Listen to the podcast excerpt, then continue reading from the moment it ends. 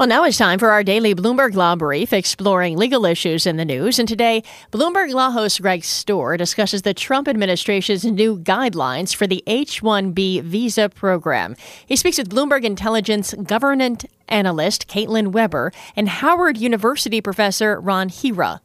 Caitlin, uh, give us just a quick overview of this program. Who is being brought in under the program uh, and who is bringing them in? So, the H 1B Highly Skilled Visa Program is really the U.S.'s flagship uh, program for, for specialized workers. It's capped pretty strictly at 85,000 per year. Um, about half of those positions go to computer related positions, computer programmers, systems analysts, engineers.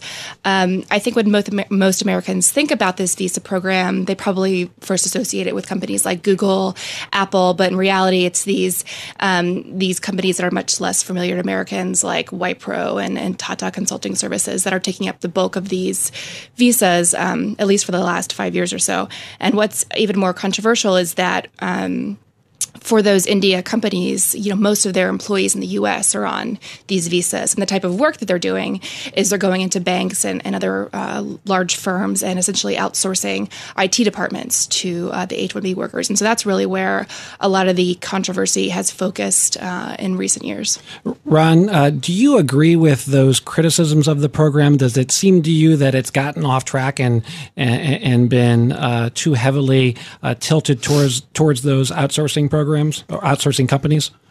Well, I think it has gotten off track. I mean, the intent of the program is a good one. The intent of the program is to bring in a guest worker, an H 1B worker, when you can't find an American, uh, and then to also bring in highly specialized workers. And so those are kind of two key uh, elements here. First, the highly specialized. In reality, the way it's used, you don't really have to be all that specialized to qualify and be eligible for an H-1B. Essentially, what you need is a, a, a bachelor's degree. Uh, and there's lots of people with bachelor's degrees, so the, the hurdle isn't very high. The threshold and criteria is not very high. And then, secondly, there's no requirement to actually look for American workers first. And then the third element here is that firms can legally pay way below market wages for these uh, workers, and so there's a huge profit uh, incentive, and it, it's extraordinarily profitable to bring in an H-1B worker to substitute for uh, a, U- a U.S. worker or even to replace a U.S. worker. And as Howard University professor Ron Hira and Bloomberg Intelligence government analyst Caitlin Webber speaking with the Bloomberg Law host Greg Stohr. You can listen to Bloomberg Law weekdays at 1 p.m. Wall Street time here on Bloomberg Radio. Now, among the top legal stories from Bloomberg Law, a federal judge has blocked a Seattle law that would have allowed Uber and Lyft drivers to unionize. The city's ordinance was the first of its type in the U.S. The Chamber of Commerce had filed suit, arguing that the law improperly treats independent contractors as employees. Uber and Lyft are members of the Chamber. The law will now be blocked while the case is decided.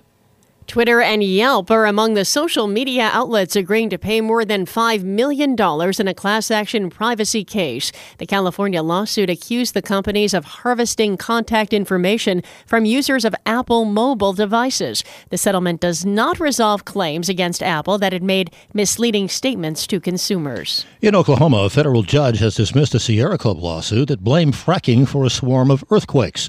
The judge ruled state regulators are in a better position to deal with fracking related earthquakes in Oklahoma than the federal courts, saying a state agency that regulates oil and gas drilling has responded energetically to increased seismic activity.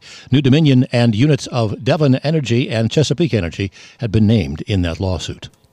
Headline here crossing the Bloomberg ChemChina has won EU antitrust approval to acquire Syngenta. Again, that just crossing the Bloomberg and ChemChina will sell significant part of the Adama pesticides unit as a result. And that's this morning's Bloomberg Law Brief. You can find more legal news at BloombergLaw.com and BloombergBNA.com. Attorneys will find exceptional legal research and business development tools there as well. Visit BloombergLaw.com and BloombergBNA.com for more information.